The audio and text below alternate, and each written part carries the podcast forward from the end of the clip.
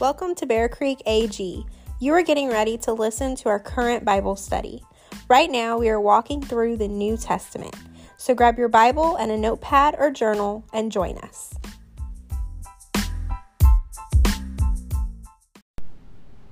Good evening, everyone. Thank you for joining. Um, and to our online listeners that are listening right now, we welcome you as well and hope that you are having a wonderful Wednesday on April twenty-first. I can read, I promise. Um, I hope everybody's having a good night. Who's who's who's having a good day? Yeah. Good. It was good. good. It's Wednesday, and you know what that means? Wednesday. We're halfway to the weekend. All the school teachers said, "Amen." All the school teacher husbands said, "Thank God." Yes. And everybody else, well, I don't know. How many retired people we got in here? So this is just another day of the week for y'all. Praise, praise God. In fact, the fact that you told them it's Wednesday, they didn't probably know that. Uh, yeah. I didn't know it was Wednesday until I showed up at church. I have that same problem, but it's not because um, I'm retired. It's because I have no common sense. But that's okay. Um, I'm really excited to have the opportunity to speak tonight. Um, I feel like I feel like I'm I feel like I'm back home. I know that's that sounds weird. I've been out for a month and a half, roughly, on Wednesdays. I don't know if you noticed. You may not have, but that's okay. Um, I've been out for a month and a half, finishing up my paper for my master's degree, a small book consisting of fifty-two pages, and I am incredibly excited to say that I have completed it, and it's now going into uh, review with potential revisions, which will not be nearly as involved as writing the fifty-two pages. Um, but I'm very excited to be back. Uh, it's it's good to be here. And I'm so excited to see everybody, all these beautiful faces. And we're a lot closer than we usually are. Usually, last time I spoke, we were, were you know, in there, and I had some distance. So this right here, this is, we're at SeaWorld. I'm Shamu, and y'all are in the splash zone. so, um, so tonight, I want to talk about something that is a little bit of what I had been studying and writing on for the last Uh, since January, um, more intensely in the last couple months, but I'm taking, I'm blending together a little bit of what I've written about and what I've studied about and making it more of a practical, applicable lesson for tonight. And it's, uh, the title of this lesson is going to be Participation in Christ. Um, last Sunday we took communion together, and uh, which is just always a, a wonderful, powerful uh, event that we, we do once a month where we just I don't know. I really enjoy it. I've started to appreciate it more and more as I've gotten older. Um, but I did a little bit of studying recently on what we call, well, I don't know, we don't, I've never really heard it. I don't know if we call it ordinances at our church. Um, what more, what the, what the Catholics would call sacraments, and then what the Protestant, uh, particularly more of the evangelical side, Pentecostal side of the Christian faith would call ordinances. Um, I did a little bit of studying on that, and I've been increasingly interested in it because there's a lot that we don't really, I don't want to say we don't talk about, but I think there's things that we seem to not consider, that we, we may overlook as we partake. And of course, the, the major ordinances that we partake in are the Lord's Supper and water baptism. Those are the two defined ones. If you go into the uh, Catholic tradition, they have a lot more. Um, I can't list all seven or eight, seven right now, but they have they have quite a few more, um, which is perfectly fine. We focus on water baptism and uh, the Lord's Supper, the Eucharist, whatever you want to call it. Um, but I've been increasingly interested in recently, not because of what they symbolize, but what they evoke from within us, right? We look at them sometimes and we think, okay, I'm taking the cup, I'm taking the bread, or hey, I'm taking a dip in the pool and I'm coming out, you know. And there's there's definitely a individualistic side of it that we we you know we we think about more often. Like, so for example, with water baptism, it's like I'm declaring that I'm saved. It's it's a declaration of salvation. It's a physical act that that is that shows that, hey, I've accepted Christ, right? And then with um, with the Lord's Supper, it's like, hey, I'm doing this in remembrance, right? I'm doing this so that I remember Christ's sacrifice.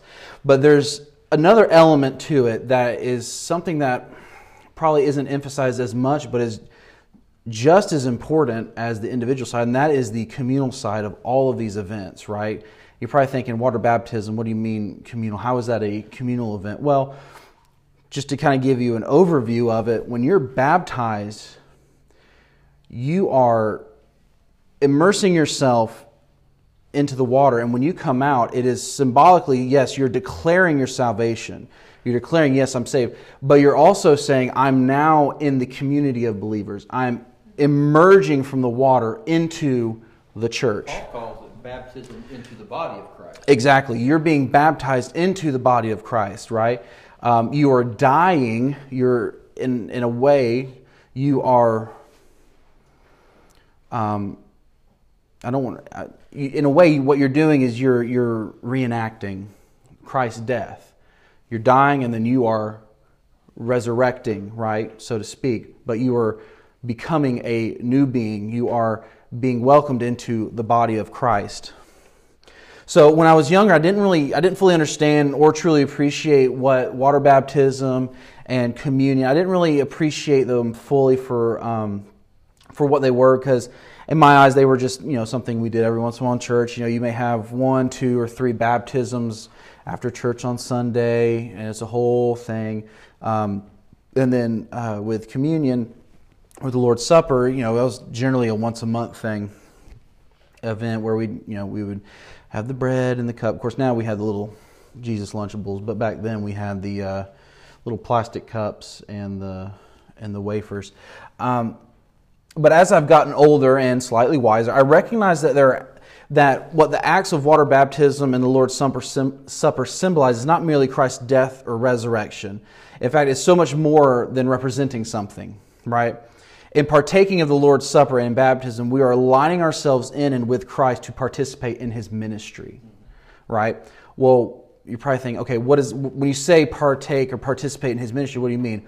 Well, there's three elements to this. We participate physically, right? There's a physical act that takes place as we are baptized or as we take communion, right? You know, we eat the bread, we, we drink the grape juice or the wine, and then, you know, we take a dip in the pool, right? We participate spiritually. You know, in those moments of, of where we are in the act of doing so, we are communing with Christ, right? There is a connection that is established there um, through the Spirit in which we are connecting with Christ, right? And then the third one we, is we participate emotionally. Now, I'm I'm going to have a few little discussion areas, and this is one of them. When I say we participate emotionally, what what could that mean individually? Like, what does that mean to you, saying when we are participating emotionally in these events? What does that, what does that mean, or what do you think that could mean? You think about yourself as you're doing it, you know, what it mm-hmm. means to you. Mm-hmm, mm-hmm. You think healing, you think about, you know, Jesus dying on the cross. Mm-hmm. Getting baptized, you, you're you're washing away your old sins, and mm-hmm. you know you're you're being dunked. Dunked, yeah. You know, true. And you're coming up, you know, you're showing the world that you've got a new life, and that's kind of emotional. Yeah, definitely, definitely, Brother Jim. Sure. Wait. Ladies first. Well, well, all of that too, but it also gives me, um, you can you can remember. It's, right. It's like, yeah. Um, spot up there that you, right. I know I'm saved. I remember, you know, mm-hmm. answering the questions and praying mm-hmm. and, mm-hmm. and baptism, and, and it, it just it makes you feel like you're part of the mm-hmm. the family. Yes, you know? definitely, definitely, definitely. Brother Jim? I think on emotions, whenever you're dealing with your emotions, you're dealing with the soul, mm-hmm. heart, absolutely, your psyche. Yeah, you know, and just like your body, soul and spirit, all three need ministered to. Mm-hmm. So does the soul. Mm-hmm. And I think what you're saying there is that is the way our soul gets ministered to, mm-hmm. is, is through that. Definitely, definitely, definitely. Joey, did you? Yes, sir. Yeah, I, Alex, it may be just me, but, but looking at that and taking it literally for what it was, mm-hmm. and it's significant as the Last Supper, because that's the last meal that they ate with Him. Absolutely. And, and, what they had on the menu that night was bread and wine, mm-hmm. and I don't think that. And I really think from what Jesus actually said, that it, it was meant to be an ordinance. It, he meant it, if we eat three meals a day, mm-hmm. we should remember him, mm-hmm. his blood and his body. Absolutely. Three times a day. Absolutely. Not just once a month. Sure. As, as an ordinance. But that's, that's what I, I interpreted. Yeah. And, and there's nothing wrong with having a special thing, because that was a special thing, mm-hmm. only because it was the Last Supper that they had there. Absolutely. And if it had been in the South today, it could have been sweet tea and cornbread. Amen. Cool. uh, I'm not saying we have to do that, but I would encourage. Yeah. Literally, that, that, to me, that's what it actually was. Mm-hmm. The significance of it and what he was saying. Every time we eat, yeah, we need to remember his body, and when we drink whatever it is, it's mm-hmm. wine, grape juice, tea, or whatever, mm-hmm. we need to remember his blood at the ship. Absolutely. I like that. Oh. Something else with, um, it, it's the Jews that wear those phylacteries to have the kind of, of, so they can teach them to their children, mm-hmm. you know, mm-hmm. and it's um, it's just something that it's got their, their laws or whatever mm-hmm. they are. Mm-hmm. And, um, but when children see us get baptized or mm-hmm. other children, it makes them want to be a part of mm-hmm. and to do whatever it takes. You know, mm-hmm. I want I want to live with Jesus. I want to know. Yeah, you know. Absolutely. Absolutely. Absolutely. Don't don't get too far ahead of me, because oh, you, okay. you know, you're good. You're good. Yes, sir. I think that's actually where, when we bless our food, that, that's what we're trying to fulfill. Yeah. We're acknowledging, acknowledging mm-hmm. Jesus. Absolutely. At, at every meal when we ask our blessing. Right. Absolutely. Absolutely. I like, and to add to your point, Joey, it's, you know, we have different ordinances that, like, water baptism is usually considered a, you know, a one-time ordinance. It's something you do generally once. Some people do it twice, depending on on on how their spiritual development has gone, or, you know, some people, when they, you know, if, if they fall away, return, some people do get baptized twice. But the Lord's Supper is something that is to be done continually. It is a continuous ordinance. It's something that, hey, you know, do constantly. Um, you know, for the, the Catholic and Orthodox traditions, they do it every Sunday. They're always doing it. And, of course, you know, in, in our Protestant, uh, specifically in our sect, for lack of a better term, Of, of of Protestantism, we do it less frequently. Now, I don't think that there's a right or a wrong way to do it. Um, I think it just kind of depends on doctrine and tradition. But it is something, the point is, it's something that we are to do continually. We're to continually remember, uh, whether that's at every meal or, you know, uh, just throughout the day. It's something that is to be done continually. And this is this could be a topic for a, a different different night entirely, but some people, myself included, consider spirit baptism, being baptized in the Spirit, I consider that to also be an ordinance, to also be like a sacrament. Um, and it, if you want to talk about that offline, we totally can, and I can, I'll discuss that all day, because it is something that... It was an expectation. It was an expectation. We don't, we don't look at it that way, but in reality, it was expected. You're saved. When you're mm-hmm. saved, you are baptized. Mm-hmm. And when you're baptized in water, then it was an expectation. Now you need the empowerment of the Holy Spirit mm-hmm. to go fulfill the ministry of God's call. Right, right. It, it, I agree with that. And we also have to look at ordinance or sacrament. I'm just going to call it sacrament because I like that word better personally. But when we look at the sacraments, we have to look at what is a sacrament, right? Traditionally, uh, The the Catholic tradition, they believe that sacraments are means of grace, right? That definition for some of the newer theologians is changing to where it's not necessarily just a means of grace or just or a means of grace, but it is an event in which the presence of Christ is there, yeah. right? right? If we go by that definition, then absolutely, like one hundred percent, you would I would say spirit baptism is a sacrament. Okay, I'm going to go. I'm, I'm going on a rabbit trail. That's I'm very passionate about that. I wrote a, a lot on that. But so going back to our, our participation, right? When we participate emotionally, I wrote that it's there's the individualistic think reflecting internally, but there's also the uniting with one another, in which we are connected to the body of Christ, which is something. That, yeah, and I, I kind of mentioned it a little earlier, but there is a there's definitely a unifying element to partaking in these events, right? In the Lord's Supper, you are united in eating together, right? And if you look at the New Testament church, for them, man, they were eating all the time. That was, Hallelujah. Praise God. That, hey, that's where we get it right, you know what I'm saying? You know, at the New Testament church, what they would do is they would come together and they would break bread, and then they would study the the the writings of the apostles, right? That was that was part of it. And then they would they would um, you know, sometimes they would have music, kind of just depending on the situation. Like, our idea of church today is so drastically different than what it was back then. Right, wrong, and different. It's just kind of how things are. But part of it was every every aspect of what they did back in the New Testament church sought to bring the community together. Acts two forty-two says they did it daily. Exactly. Daily. Yeah. Right? They do it regularly. Yeah. Consistently. Consistently, yeah.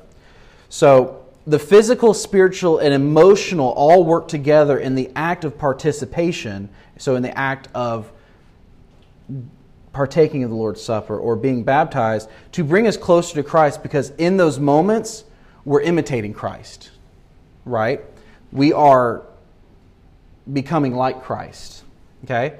Frank Macchia, who's a Pentecostal theologian, he wrote an essay about foot washing, which that's not something that we, we do here. Some Pentecostal traditions do. Um, but he wrote about the relationship between foot washing and the Lord's Supper.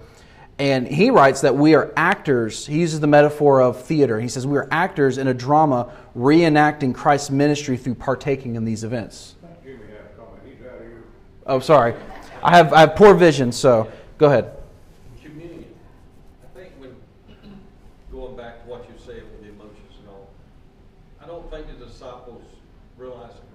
Mm-hmm. But whenever he said, "This is my body which is broken, mm-hmm. this is my blood which is shed for you," mm-hmm.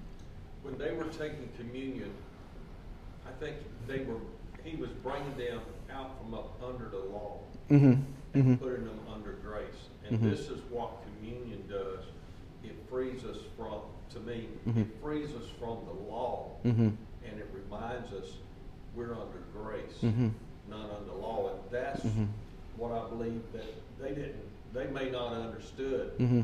that at that time when they took communion with him, mm-hmm. they were going over to grace, mm-hmm. and he was taking those eleven yeah. out from under mm-hmm. the law. Absolutely. I believe it was when when Jesus was washing the feet of the disciples, he said, "What I'm doing now, you won't, you don't understand, but you will." Yeah, yeah. Right? You will at a later time. And I agree. I think that they they had no idea what they were necessarily doing.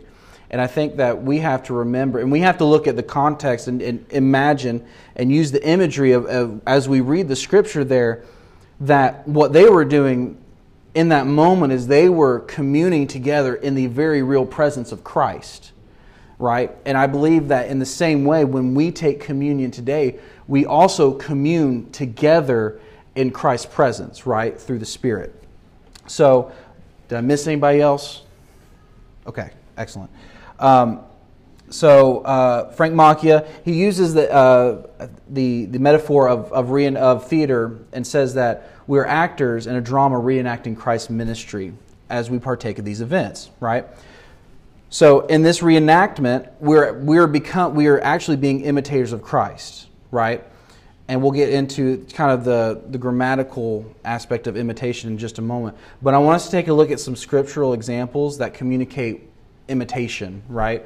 So um, I've got three of them, um, and I'm going to call on somebody to read each one of them individually. So um, the first one we got is First John chapter two, verse six, and we're gonna, I'm I'm in the I'm in the E S V, so mine may be a little bit different, but that's okay. Just read out, out of whatever you got. Um, so somebody look up First John two six. Uh, somebody look up Ephesians five verses one through two. And uh, someone look up Galatians three twenty-seven. And when you're there, say, "I'm there." Yeah, there. Okay? All right. You got, which one you got? I have the second one. If you just okay. Have. Who's got First John? Okay. All right. Miss Cheryl, go with First John. Two. What was the first? Two six. Two six. Yes, ma'am. Uh, um, eight by six. That's right. Whoever claims to live in him must walk as Jesus did. Okay, good. All right. Mallory, go with Ephesians five, one through two. Yep, one through two. Therefore, be imitators of God as beloved children, and walk in love as Christ loved us and gave himself up for us, a fragrant offering and sacrifice to God. Excellent. Who's got Galatians? Cody? You got, who's got Galatians? What was it? Galatians three, chapter three, verse twenty-seven. All right. Um, I can see it here. For all of you who were baptized into Christ have clothed yourself with Christ. Excellent. So in the first two verses that we read, I like how um, how the author use the authors use um, walking, right? You know, in First John it says, "Whoever says he abides in him ought to walk in the same way in which in the same way in which he walked," right? And then in Ephesians five, one through two, um, it says, "Therefore be imitators of God as beloved children, and walk in love, as Christ loved us." So here in First John, you've got walk like Christ walked. And then Ephesians, you've got walk in love as Christ loved. So walk is Christ and love is Christ. Okay? And then in Galatians, you have, um, for as many of you were baptized into Christ, have put on Christ. Right? Clothed. Pastor Tony says clothed. Same concept, right? So what, what what all three of these verses have in common is that they're saying, look to Christ as the model, as to who you should be striving to be, right? So the Greek word in Ephesians, I'm gonna I'm gonna I'm gonna nerd out. This is my thing, okay? The Greek word used in the Ephesians verse for imitation is mimetai, right? According to Webster's dictionary, mimesis, which is derived from mimetai, is also derived from the verb of mimestai, which means to imitate. So a literal translation is a verb meaning to imitate, to actually imitate that person, right? Walk, talk. Walk, walk the walk, talk the talk, right?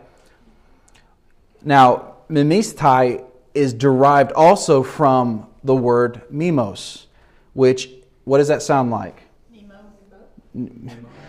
Well, yes, but what else? What what? Think meme, memo, huh? mime, mimicry, right? So I know if somebody's mimicking me, like Brother Bill likes to do out on the disc golf course, you know, some people would get offended. I find it endearing.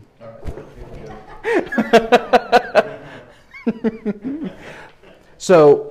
To mime, right? And in our culture, if somebody is miming you or imitating you, it's generally done as insult, right? To make fun of that person. Cody likes to do the same thing, right?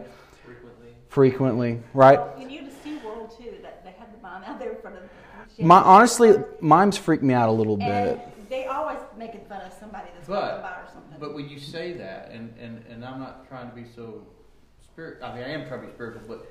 But I, I think about, okay, I mean, there's an image right here for me that my, when my son was younger. Well, don't get ahead. You're getting ahead of me. Don't get ahead of me. He imitated me. And right now he is, in a way, imitating me. We almost so, imitated each other on Sunday. We about wore the same shirt. It's more than just me. But you're right. It does need to make fun. But there is a time right. that there is a... You're imitating because right. it's what's modeled before you. That's what you want to be. So we have to look at this within the context of discipleship, yeah. right? So originally what I was going to talk about tonight was strictly the difference between being a follower and being a disciple. But I felt like there was so much more that needed to be said, right? So there is a huge difference between being a follower and being a disciple, right? A follower is somebody that sees value but doesn't strive to imitate that value, mimic. mimic it. A disciple wants to study and become the person that is discipling them, right? So the disciples weren't just learning from Christ. They wanted to be like Christ, right? They saw value in what, even before he revealed himself to be the Son of God, they said, "Okay, this guy, he's he's got something. He knows he knows he knows what he's doing. We want to be like him." Right? See, what we should be doing is we should be striving to be disciples of Christ. What we have a tendency to do, though, is to be a follower of Christ. There's nothing wrong with following, but we also follow celebrities. Mm-hmm. Yes, ma'am. One thing a follower is, could do is when somebody says something you don't like, he's off the trail. Yeah. Whereas a disciple is well, dedicated. And that happened with Jesus. Mm-hmm. When he mm-hmm. said, originally said, this is my body, unless you eat my flesh and drink. And a lot of people got offended by that because mm-hmm. they thought mm-hmm. literally. Yeah, I mean, Jesus had thousands of people that followed him, but only twelve who were discipled by him. Yes, sir. Followers never become leaders because mm-hmm. they're always following. There's always somebody, and like she said, they can veer off. Absolutely. You know? Yes, exactly. So I look at I look at within the context of our own culture, right? See, we think that we're we we. We we should be disciples of Christ, but we have a tendency to be a follower of Christ more than a disciple, right? And I say that meaning we're good until we find something we don't like. And then we're like, mm, I don't know about that, right? We have a tendency to be more of disciples of celebrities than we do of Christ sometimes, when we should be like, nothing wrong with following celebrities. Some of it's interesting. I mean, some of these people, I'm like, they're, they're whacked out, but it's interesting, right? Everybody likes a train wreck. Everybody, exactly. Unless it's you in it. That's exactly. It. Some Sometimes, you know, we follow, we think we're following celebrities, but we're actually disciples of celebrities. Why? Because we want to be like them, right? That's the difference. We should be disciples of Christ, not just followers, but disciples of Christ. Because there's more to it than just simply listening. Because anybody can listen, but it takes a little bit more to become. Yes, sir? Celebrity today is taking advantage of that and, and, and having their agenda. Absolutely. It's propagated more. It's not just... Uh, we see that with the political world. You're being mm-hmm. indoctrinated. Absolutely. Absolutely. Yeah, agreed. Agreed. Um, so what Paul is writing to the church at Ephesus is that we are to imitate God, not to mock or as a forgery, but to live in a manner that is holy, right? We are to strive and to actively pursue holiness, right? It's not just to live the right way, because you can be good. It's not just being good, it's being holy. It's being righteous. It's being set apart.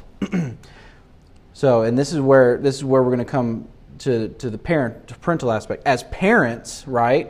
Because we got everybody in here except for us is, is a is a parent, right? How many parents we got in here? I don't think well, Lord's not a parent. Okay, so we got we got three people in here who are not parents. Okay, so as parents, right? You model the life that you wish for your children to live, and then encourage them, your children, to imitate your behavior in some form or fashion, whether explicitly or implicitly, right? So this is why it's so important that as we as believers, we live out our faith in a way that points to Christ. Because how we behave can and will be imitated by our quote-unquote children. And I say quote-unquote meaning literal children like your D N A, biological, yeah. your biological children, or your figurative children, which would be, you know, those that maybe you bring up spiritually. Yeah, your spiritual children, you know, whatever that means, right? We imitate Christ by living our lives in a way that lines up with His gospel, right? It's not, we don't have to make the gospel fit our agenda, right? Like like Joey was saying, we, we're, you know, celebrities want to manipulate and make you fit their agenda, right? We're not trying to make, we're not trying to manipulate the gospel. We are to fit ourselves within the gospel.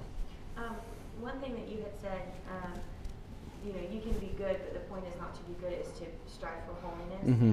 Um, one thing that I had to learn, you know, I was like fifteen or sixteen, I was like, well, I'm a good person, but like, what does it mean to be holy? Like, mm-hmm. what should I, what should I be doing, mm-hmm. you know? Mm-hmm. Um, and I, what I found was throughout Scripture and just like digging through the Bible and trying to figure out, you know, where does God mention holiness? What mm-hmm. is He talking about? What's the context?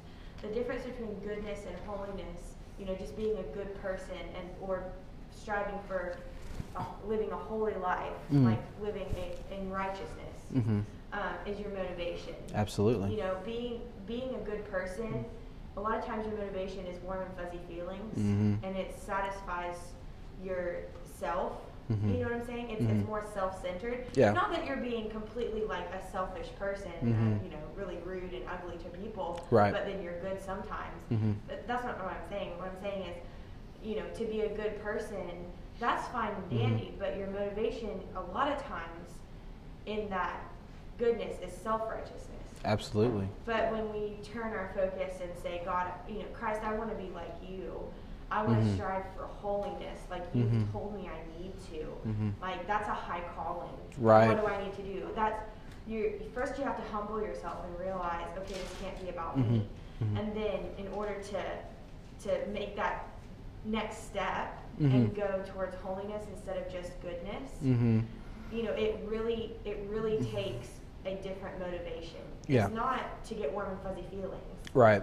Because sometimes living a righteous life is not going to give you warm mm-hmm. feelings because you're going to go against the flow of what everybody around you's saying, but mm-hmm. you know this is what Christ says. Mm-hmm. Yeah. You know, so you're. I think it. I think it has to do with motivation and like what mm-hmm. you're talking about with, with kids. You know, whether spiritual kids or mm-hmm.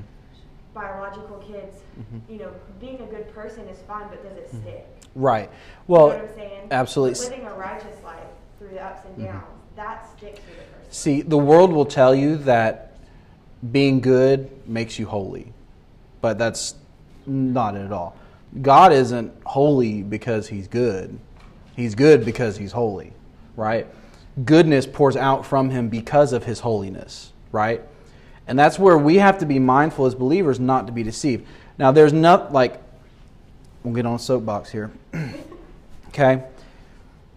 We need to be good, but goodness doesn't, goodness doesn't transform us spiritually.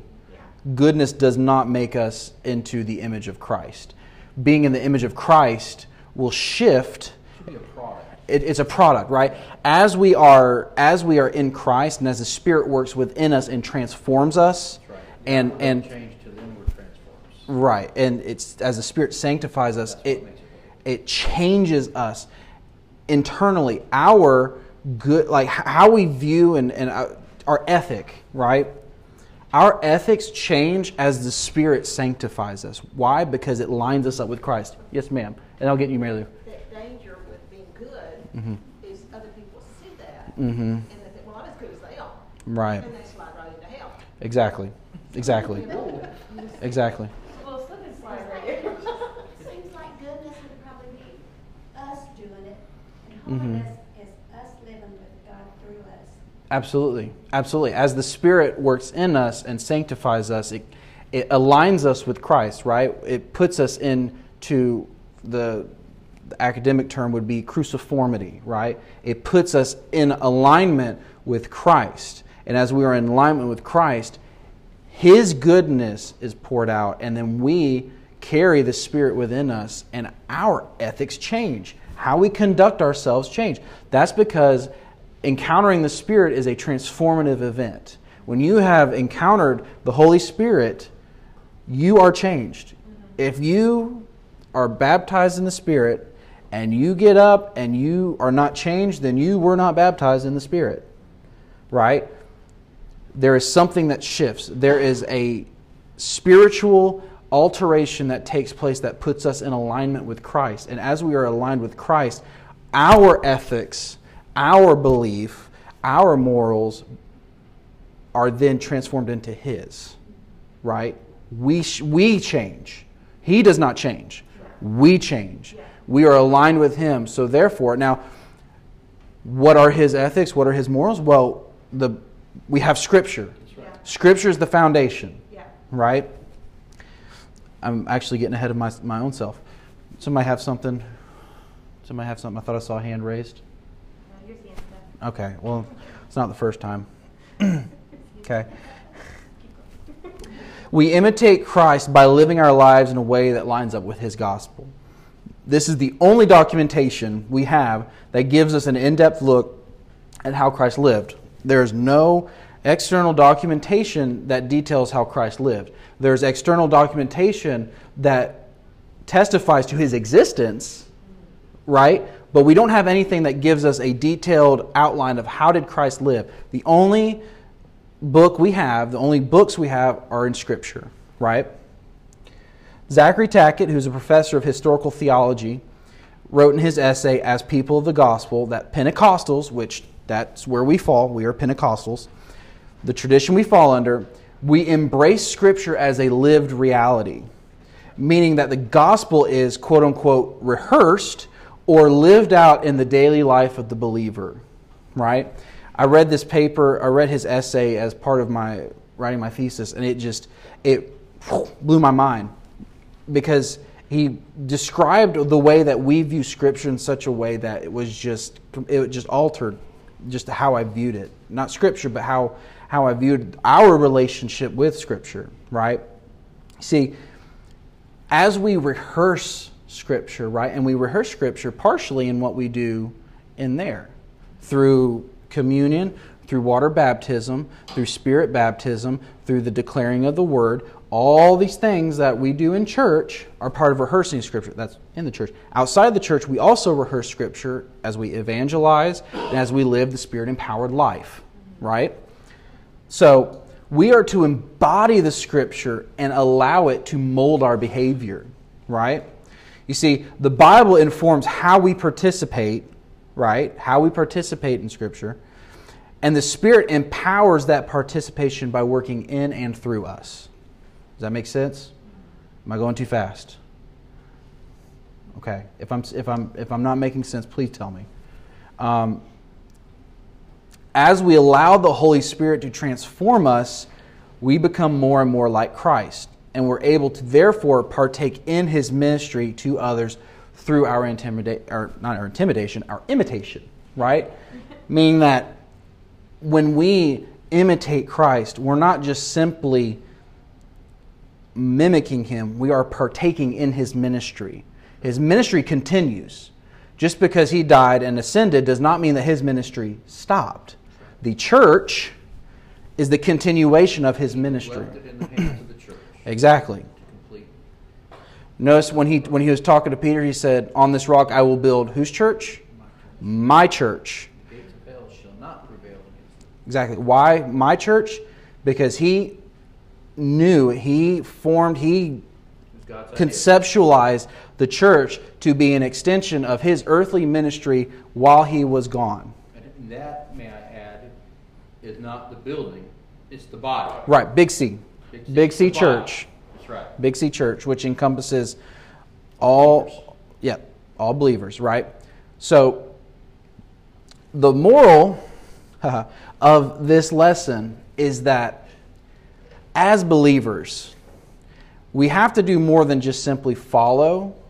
We have to participate. What does participation look like?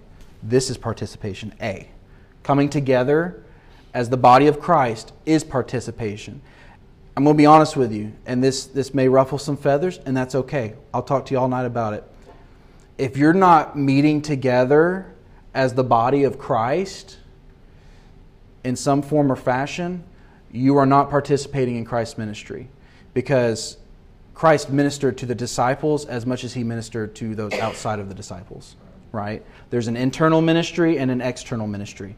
Right? If we're not if we're not allowing ourselves to be ministered to internally, meaning coming together and and being fed, then we cannot then go and externally minister. Right? Does that make sense? You can't feed someone if you got to feed yourself. Exactly. Exactly. A dry sponge. Right.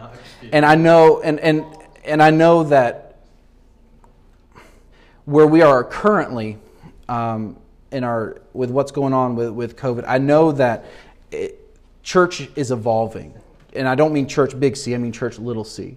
How we conduct ourselves and how we meet together is evolving, right? But that does not, just because the world changes does not mean that the mandate from God changes, right? Again, we don't make the gospel fit our lifestyle. We align ourselves to the gospel, okay? So while, yes, we have all these all this technology and all these different ways, this is not by no stretch of the imagination saying that online church is illegitimate. I love I love online church. I love the fact that we have that capability. Why? Because it is an external ministry done internally, right? It's a it's an it's a combination, because by going online and doing and having all of these wonderful resources that we've we've adapted, because of all these different things that we are able to do, our potential to reach the lost is exponential. Not only that, but just the fact that that's twenty-four seven access Absolutely. To things like this, which is studying the Word of God or hearing Absolutely. The Word preached, uh, above and beyond what you're doing as you fellowship in mm-hmm. person as a body. Right. In my opinion, and this is this. Oh, I don't need to cover up my microphone. In my opinion, and this is this is not endorsed by any governing body. For for somebody, I believe that online church is legitimate, and to say that. To think differently, in my opinion, is it's more of a preference than anything else, because whether or not we have church on Sunday or Monday or Tuesday or Wednesday, it is still church, right? Whether you are in person or online, as long as you are participating. And what does participation mean when you're online? It means paying attention, A. And B, it means finding and seeking ways to be involved with the body of Christ through these mediums, because the reality is the world has changed. The church is evolving. The church is changing because, and it need it in a lot of ways. It had to, because we recognized as believers, as leaders, as as Christians, that if we do not change the way in which we minister, then we are floundering. Right? We have to. We have to not adapt to the morals or the ethics of culture, but we have to adapt ourselves to the mediums in which we communicate within culture. Right? Because we're not supposed to. St- We're supposed to engage with culture, right? Okay? Not stand by. Like, we're not off to the side and letting things happen. We're to engage with culture. And engagement with culture means that we have to really reassess continually, how are we reaching people? What are we doing to reach people? How can we participate with the body? How can we plug in? How can we be involved with the body of Christ, even as the world is in chaos or changing?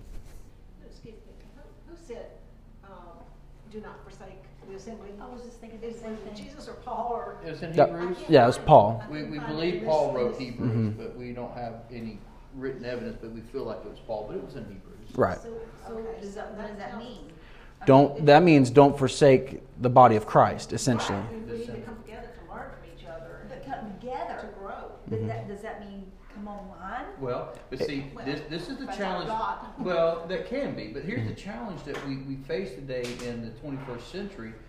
Um, we get the idea that, and there again, I'm I'm I'm not I'm not discounting us coming together on Sunday. I think it's very valuable. I think mm-hmm. it's important by all means.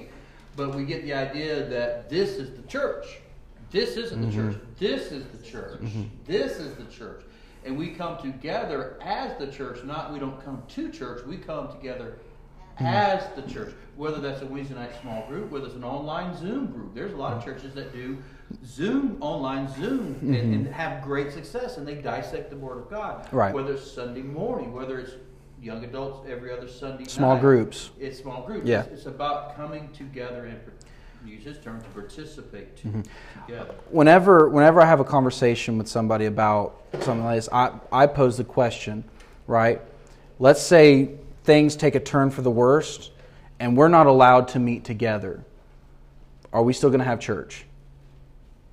China, they have the underground church. The underground church. They don't meet, they meet in homes. North Korea, they have Christians in North Korea. Mm-hmm. But obviously it's very dangerous. And Afghanistan. And Afghanistan. And Iraq and Iran. And yes, sir. Christianity is based on personal relationships. Mm-hmm. And there's no way to get away from that. Sure. Absolutely. Virtual is a good reaching tool, mm-hmm. but it, it, it can't replace personal. Absolutely. No, I agree wholeheartedly. And I think that's where we have to, as as the church and as leaders and as believers, we have to really think, okay, if, let's say, for example, we have to go back into a lockdown, and let's say it's more strict, and they say, hey, no meeting together at all, right? Now, in our country, we have laws and stuff that protect religious communities from such actions, right? But in other countries, they don't. I believe, well, it's in, in Canada, they don't have such protections, and it's causing where's problems. That, where's that missionary, Kay Farmer? Where is she at? She's, She's in Belarus. Budapest. Yeah, Budapest. Budapest. Budapest. Yeah. They're, they're they're facing that.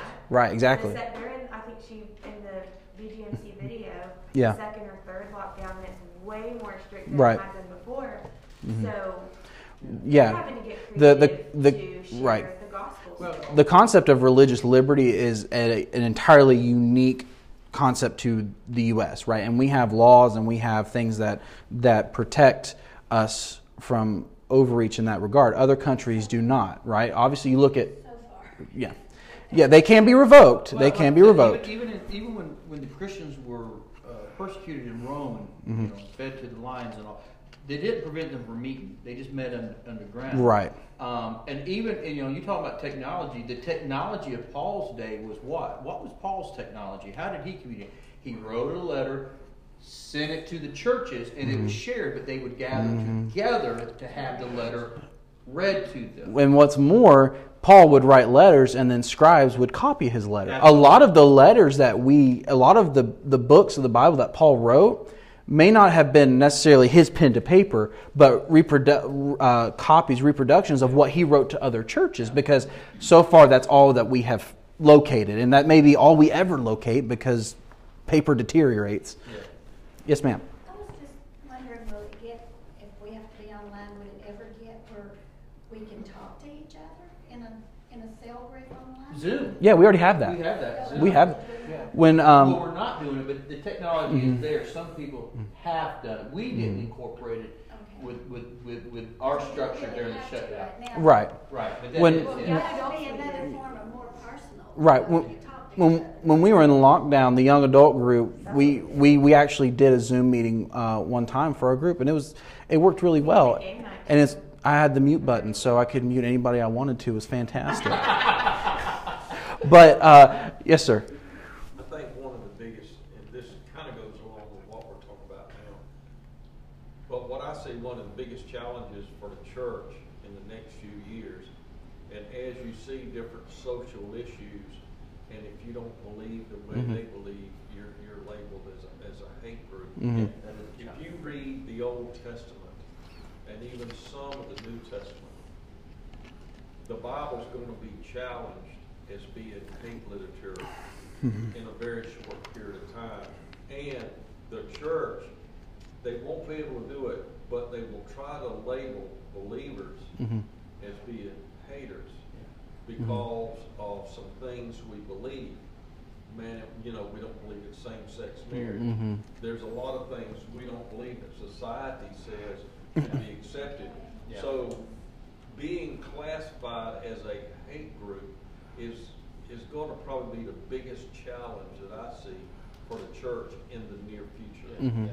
Yeah, there's uh, you're you're right on, uh, Brother Jim. This past week, the, the and I'll make this very brief for time's sake, but the meetings, the leadership meetings that I was part of, some of the discussion that came up is there's a book out right now called Fault Line, and it's actually talking about how the the uh, evangelical church is about to split mm-hmm. over over social justice and, mm-hmm. and, and everything politically that's going on. Patriotism, patriotism mm-hmm. is a big issue.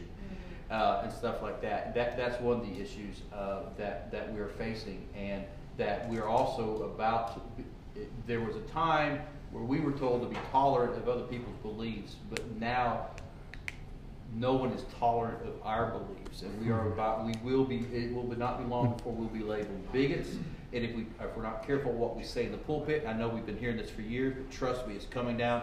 We will lose our tax exempt status. That's already there's already churches that are calculating what that would cost uh, their churches. It's unbelievable some of the stuff that's coming down the pipe. Mm-hmm. Not that we should live in fear. It's just the reality of, of mm-hmm. things are moving very quickly right now, right. And, it, and the church is is the target. I think that we have to target, be target. when we have to be mindful, and we have to look at our current situation within the context of history, right? If you look at the New Testament church, they were actually hunted. Like they were sought out, they were killed. Paul was Paul was beheaded in the Colosseum. Like what we're experiencing now is nothing new. And I'm not even going to say that personally. And this again, this is my personal thoughts on all of it. I do not believe that we uh, we American Christians, I do not believe that we are persecuted, right? The reason is because I look at persecution through the lens of history and what has historical persecution against Christians looked like. Well, it looked like beheadings in the Colosseum. It looks like what's going on in China. It looks like what's going on in North Korea. So we and we could talk the semantics of that all day. But the point that I'm trying to make is that even if, let's say tomorrow, the the Congress got together. Of course, this is a hypothetical because I know it's a little bit more complicated. Congress got together and said, we're revoking entirely the uh, the, the First Amendment. You are, there is no religious freedom. What would that do to your faith? It wouldn't do anything to my faith. But where the attack's going to come is, I don't think it would be that blunt, but what they will do, mm-hmm. they will target the individual mm-hmm. first, like, your ties are no longer deductible. Well, knowing that, but it becomes, we're involved with a count, cancel culture, and what's going to happen is, is you, you look at how the N F L, and I know that's, that, that's not a norm, but N F L, the N B A, now the Major League Baseball leagues, they are now boycotting states. Georgia is not going to host the All-Star game because of a, it's not a religious thing, but it's a political thing. But that's the cancel culture. Mm-hmm. It will not be. It, that's it, a slippery slope. That's a slippery slope. Before long, you will have a hard time finding. You could very well not be able to find a job because mm-hmm. of your Christian beliefs. Because mm-hmm. of we can't afford to have you working here because right. you may cause mm-hmm. a lawsuit to come. This is because of your spiritual beliefs. And anyway, and that's that, a slippery slope. That's a way down the road. But that's I that's can see that. That's the reality. And I'm just gonna go ahead and say it, it is going to happen. Like there's no doubt. I mean, we, we know it will happen. Why? Because it's happened before. Historically, these things have happened. And I'm going to be real with you guys. And I, I'm not, I'm not, I don't want to say I'm not concerned about it, but I'm not worried about it because I know that it's going to happen. A, and I know that even under great persecution, even when the Christians were hunted down and killed, God still provided. Yes. Right. And that even if, even if the church does become pu- persecuted in our lifetimes, right? If it does become persecuted in our lifetimes, that doesn't impact our mandate to live out a life of cruciformity, to live a life like Christ, to model Christ. Yes?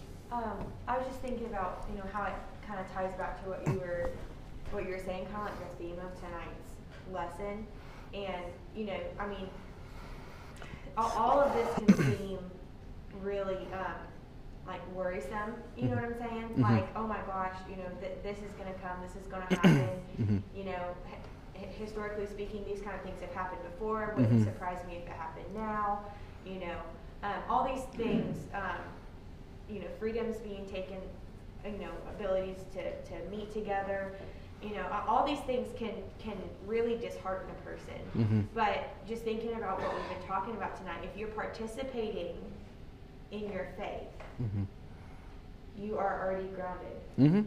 Like if you are, if you are, a, if you are a participant, not just a bystander, mm-hmm. you are involved in the big C, the mm-hmm. church's movement. Mm-hmm. You're involved already. Mm-hmm. You're there. You are living a spirit-empowered life, mm-hmm. which, you know, I don't know how a Christian could, when when these things start happening. You know, I don't know how a Christian could really stand steadfast unless they were living a mm-hmm. spirit-empowered life. Mm-hmm. Because, I mean, then they would be doing it in their own strength. Absolutely. You know? I mean, if, if you are participating, like what you said, you know, if you are communing with God daily mm-hmm. through prayer, through, you know, spirit baptism, um, communion, mm-hmm. you know, you don't have to, you know, you can you can have communion with your family in your house. It doesn't, mm-hmm. you know, in lockdown. I right. mean, it's happened before. It can mm-hmm. happen again. It could be a pita bread and it could be some sort of other drink, you know. It, just say, okay, it could I, be I, Wonder I Bread and Grapeco. Right, I really feel like I really need to. I need to get with God, you know. Yeah. I mean, these things, these things, we can participate regardless of mm-hmm. the world around us, the mm-hmm. status of the world around us. And I think mm-hmm. a lot of a lot of people forget that just because freedoms are. You know, freedoms can be taken away mm-hmm. by men. There are certain, you know, grace, God gave us grace, mm-hmm. and He's not going to take that away. Mm-hmm. If we're living a spirit-empowered life, if we're living in grace, if we're mm-hmm. participating in the spirit, you know, mm-hmm. I mean, there are certain things that, you know, God is steadfast when mm-hmm. everything else around us is shaking. Absolutely. And so, you know, your heart could be disheartened, dis- discouraged, mm-hmm. you know, thinking about what could come, what could happen. Mm-hmm. But then again, you know, who, where do you look? Mm-hmm. I look to the hills where my help comes from. Absolutely. You know what I'm saying? Like, I mean, really sing a psalm or something. Yeah, you know? There you go. Like, do so, remind yourself, where is my focus? And Absolutely. What am I standing on? Absolutely. Brother Jim? And I, one thing we have to realize, of course, our enemy is not the liberal, our enemy mm. is not government. We're in a spiritual war. And the only way to fight a spiritual war is spiritually. Mm-hmm. And so we're doing everything that we need to do, just like gathering mm-hmm. tonight. But you have to look at, why are they going to come against the church, and why are they coming against the church? Is because this country, the biggest export that we have, the biggest thing that we export from this, com- from this country is the gospel. Mm-hmm. We export the gospel more than any other country in the world. And if there's one thing Satan wants to stop, is the export of that gospel. So we brought it on ourselves, and we praise God that we did, because we're being hunted for what we're doing, mm-hmm. and we're ex- exporting the gospel. Mm-hmm. Mary Lou and then Miss Cheryl.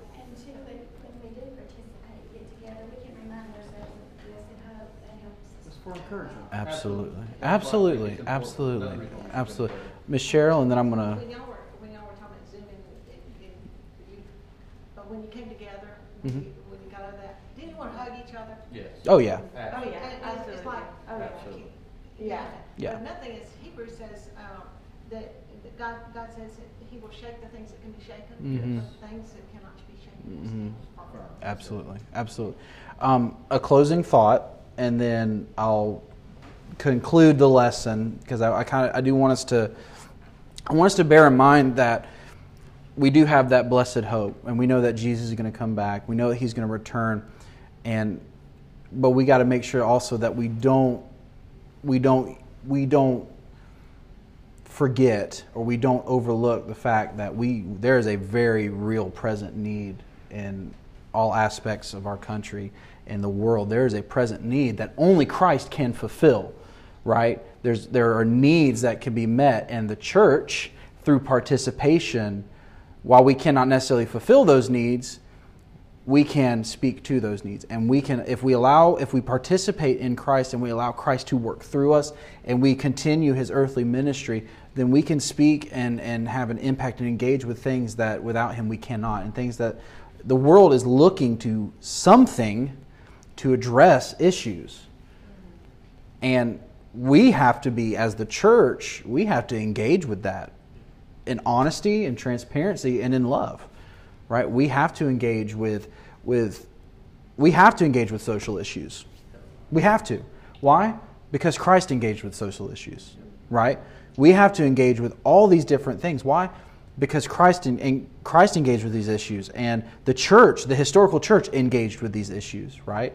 We have to also make sure, as we participate in Christ and as we operate as the church, we look forward to the blessed hope, right? We are an end-time community. We're a community that looks forward to Christ's return. If you look at the history of the Pentecostal tradition, man, we're talking about people that are like, Jesus is coming, Jesus is coming. But until He comes, until He comes... we got to do our thing here. So I'm going to close this out with prayer.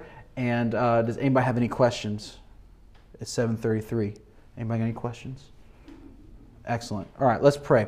Heavenly Father, we are so grateful, Lord, for this opportunity to come into Your house, God, yes. to meet together, Lord, to study Your Word, Father, yes. to study with each other, Lord, to engage with each other, to communicate with each other, Lord, to come together as the body, Father, and to just commune together. Lord, we are so thankful that we have this ability, God. We are so thankful, Lord, for resources that allow us to communicate with our brothers and sisters across the globe through technology, God, through whatever means that we can use, Father. We are so thankful for those things as well. Father, I pray that as we leave today, God, that we would be reminded continually that as we operate outside of the walls of the church, Father, that we are to participate in Your ministry here on earth.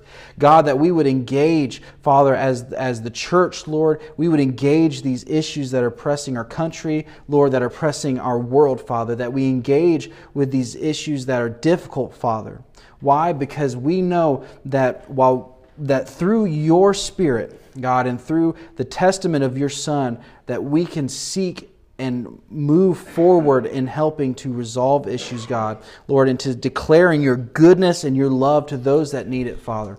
Lord, the world is looking for something, God, and I pray that your church, Lord, would be the agents, Father, that carry your presence, Lord, that, that we would be uh, a declaration saying, we know that something, we know what you need, and that we would point them to you. Father, I pray that you would be with every person in this room tonight, God, as they leave, Father, and as they go back to...